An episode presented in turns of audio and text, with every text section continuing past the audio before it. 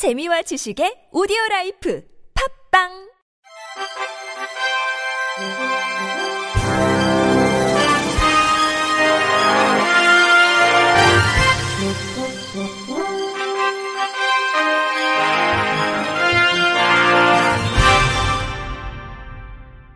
청취자 여러분 안녕하십니까? 12월 22일 목요일 KBRC 뉴스입니다. 자폐성 장애를 가진 고등학생이 성적인 목적 없이 여교사의 가슴을 밀쳤더라도 교권 침해에 해당한다는 법원 판결이 나왔습니다. 인천지법 행정 1-3부는 경기도 모 고등학교 재학생 A군이 학교장을 상대로 낸 심리치료 처분 취소 소송에서 원고 패소 판결을 내렸습니다. A군은 2020년 7월 약을 먹이려는 여성 특수 담임교사 B씨에게 먹기 싫다며 소리를 질렀고 그의 가슴을 손으로 밀쳤는데 참다 못한 B씨가 학교 측에 신고했고 학교는 같은 해 10월 교권 보호위원회를 열어 A군에게 출석 정지 5일 처분을 했습니다. 이후 학교가 교권 보호위원회를 다시 열고 A군이 강제추행, 상해, 폭행에 의한 교육활동 침해 행위를 했다며 심리치료를 4차례 받으라고 하자 A군은 행정소송을 냈습니다. 재판부는 A군의 장애를 고려하면 성적 목적이나 의도가 있었다고 보기는 어렵다며 지적 능력이 현저히 낮고 심신장애로 옳고 그름을 판단할 능력도 미약했다고 전제했습니다. 그러나 피해 교사의 가슴을 손으로 밀친 행위는 성적 수치심이나 혐오감을 일으키고 성적 자유를 침해한 것이라며 설령 A군의 행위가 형사처벌 대상인 강제추행이나 폭행까지는 아니었더라도 교원 지휘법상 침해 행위에 해당한다고 판단했습니다. A군 측은 1심 판결을 받아들일 수 없다며 항소하겠다는 입장입니다. A군 부모는 연합뉴스와의 통화에서 아들은 자신의 이름도 제대로 못 쓸 정도여서 누군가를 성추행한다고 인지할 수 있는 상태가 아니라며 거부 의사를 표시하기 위해 밀치는 행위는 발달장애인의 흔한 행동이라고 말했습니다. 내년부터 복합부위 통증 증후군으로 고통받고 있거나 인공방광 수술을 받은 사람도 장애 4급으로 인정돼 장애연금을 받을 수 있게 됩니다. 보건복지부는 이 같은 내용을 담은 국민연금 장애심사 규정 고시가 개정돼 내년 1월 시행된다고 밝혔습니다. 개정 고시에는 장애 판정 기준을 완화하는 내용도 포함됐습니다. 팔다리 기능장애는 모든 3대 관절의 운동 가능 범위가 각각 50% 이상 감소한 경우 장애를 인정했지만 앞으로는 3대 관절 중 2개 관절의 운동 범위가 각각 50% 이상 감소하면 장애 4급을 부여합니다. 팔다리 관절의 관절 유합술은 치유가 종료된 날 또는 초진일로부터 1년 6개월 뒤 장애를 인정했지만 앞으로는 관절 유합술 수술 후 6개월 경과 시점부터 장애인 연금을 수급할 수 있게 됩니다. 신장 투석요법 판정 기준은 주 2회 이상 투석을 받아야 한다는 기준을 없애고 지속적으로 투석 치료를 받는 자로 변경했습니다. 국립특수교육원이 최근 특수교육 전달체계 내실화 방안 연구 보고서를 내고 내년부터 실시되는 제6차 특수교육 발전 5개년 계획을 앞두고 있지만 여전히 전문 인력 부족과 특수교육 지원센터, 지역사회 협력체제 미흡 등으로 인해 교육 전달체계가 원활히 작동하고 있지 않다고 지적했습니다. 올해 특수교육 연차 보고서에 따르면 특수교육 대상자는 10만 3,695명으로 일반 학교의 특수학급에 배치된 학생 수는 55.9%, 일반 학교 일반 학급에 배치된 학생 수는 16.9%, 특수학교 및 특수교육지원센터에 배치된 학생 수는 27.2%로 집계됐습니다.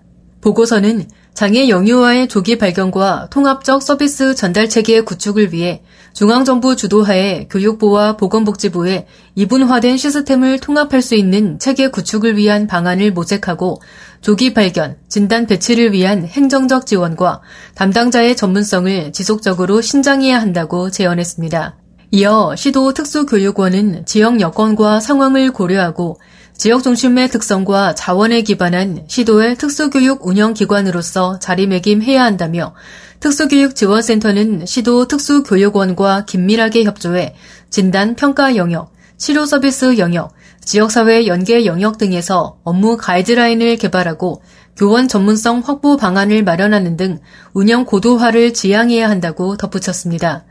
마지막으로 특수학교 학급을 통한 특수교육 전달 체계 확대를 위해 지역 균형을 고려한 특수학교 학급 설치가 필요하다면서 학생의 장애 특성과 유형, 연령, 다양한 교육적 요구 등을 만족시키기 위해 다양화, 특성화 특수학교 학급을 설립해야 한다고 강조했습니다.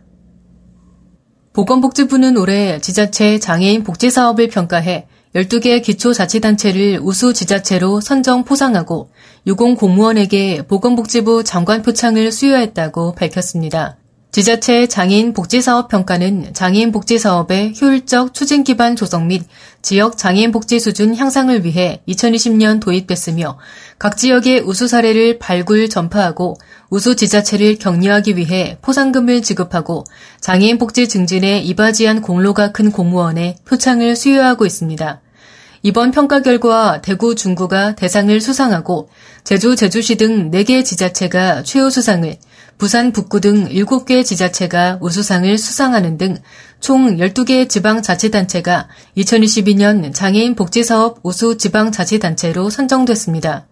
대구광역시 중구는 민관협의체를 활성화하고 부서 간 연계 협력을 강화해 사례별로 신속한 위기상황 대응 및 지속적 사후 관리를 지원하는 등 장애인 맞춤형 사례 관리를 제공한 결과 올해 처음으로 대상을 수상했습니다. 제주시는 서비스 지원이 중단되거나 보호자 긴급 부재로 돌봄이 필요한 발달장애인 1,033명에게 돌봄 및 건강 증진 프로그램, 개별 활동 등을 제공하는 돌봄 나눔터를 운영하고 서울 강동구는 건강관리 원스톱 시스템을 통해 관내 장애인 30명에게 종합 건강검진을 제공하고 후속 서비스를 연계했습니다. 보건복지부 연민섭 장애인 정책국장은 장애인의 삶의 질을 향상시키고 차별 없는 사회를 만들기 위해서는 무엇보다 지방자치단체의 지속적인 노력이 필요하다며 이번 평가를 통해 발굴된 우수 사례를 타 지자체로 전파해 장애인 복지 수준 향상을 도모하는 한편 각 지자체의 특성에 맞게 장애인 복지 수요에 부응하고 발전 방안을 모색할 수 있도록 지속적으로 살펴나갈 계획이라고 말했습니다. 현대 엔지니어링이 최근 사내 미술작가 직무를 개발해 총 9명의 장애인 작가를 채용하고 본사에 작품을 전시 중이라고 밝혔습니다. 이는 장애인 미술 작가들의 작품 활동과 자립을 지원하면서 동시에 현대 엔지니어링 임직원의 문화생활과 근무 분위기를 개선하기 위함입니다. 현대 엔지니어링은 경기도 부천에 작가들의 창작 활동을 위한 작업실을 마련하고 활동에 필요한 시설, 미술 용품 등을 지원하고 있는 가운데 전시 공간은 향후 현장 사무실, 모델하우스 등으로 점차 늘려갈 계획입니다.